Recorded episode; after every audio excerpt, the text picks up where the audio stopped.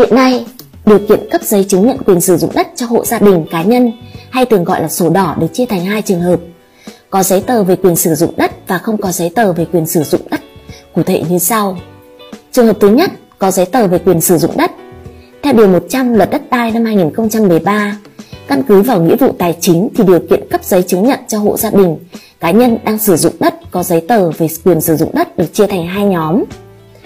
Nhóm 1 không phải nộp tiền sử dụng đất nhưng vẫn phải nộp thuế sử dụng đất nếu chưa nộp. Đầu tiên là với trường hợp giấy tờ đứng tên người đang sử dụng đất.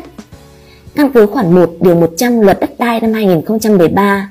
hộ gia đình cá nhân đang sử dụng đất được cấp giấy chứng nhận và không phải nộp tiền sử dụng đất nếu có đủ hai điều kiện. Đang sử dụng đất ổn định Có một trong những giấy tờ về quyền sử dụng đất mà giấy tờ đó đứng tên người đang sử dụng đất như những giấy tờ về quyền được sử dụng đất trước ngày 15 tháng 10 1993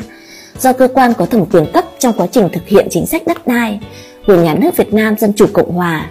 Chính phủ cách mạng lâm thời Cộng hòa miền Nam Việt Nam và nước Cộng hòa xã hội chủ nghĩa Việt Nam. Giấy chứng nhận quyền sử dụng đất tạm thời được cơ quan nhà nước có thẩm quyền cấp hoặc có tên trong sổ đăng ký ruộng đất, sổ địa chính trước ngày 15 tháng 10 1993 giấy tờ hợp pháp về thừa kế tặng cho quyền sử dụng đất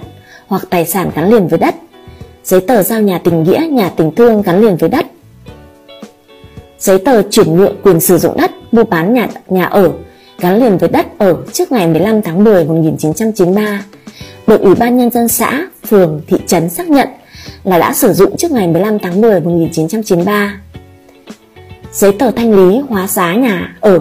gắn liền với đất ở. Giấy tờ mua nhà ở thuộc sở hữu nhà nước theo quy định giấy tờ về quyền sử dụng đất do cơ quan có thẩm quyền thuộc chế độ cũ cấp cho người sử dụng đất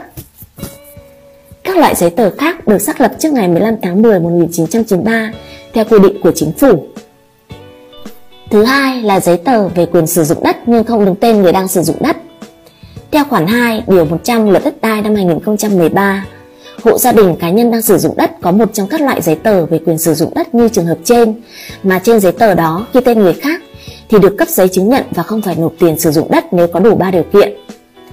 Có giấy tờ về việc chuyển quyền sử dụng đất có chữ ký của các bên liên quan. Cụ thể, chỉ cần có giấy tờ ghi nhận việc chuyển quyền có chữ ký của các bên, không bắt buộc có công chứng hoặc chứng thực.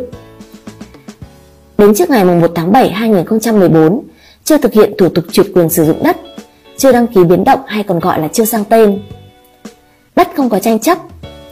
Nếu như nhóm 1, người sử dụng đất không phải nộp tiền sử dụng đất thì nhóm 2, người sử dụng đất lại có thể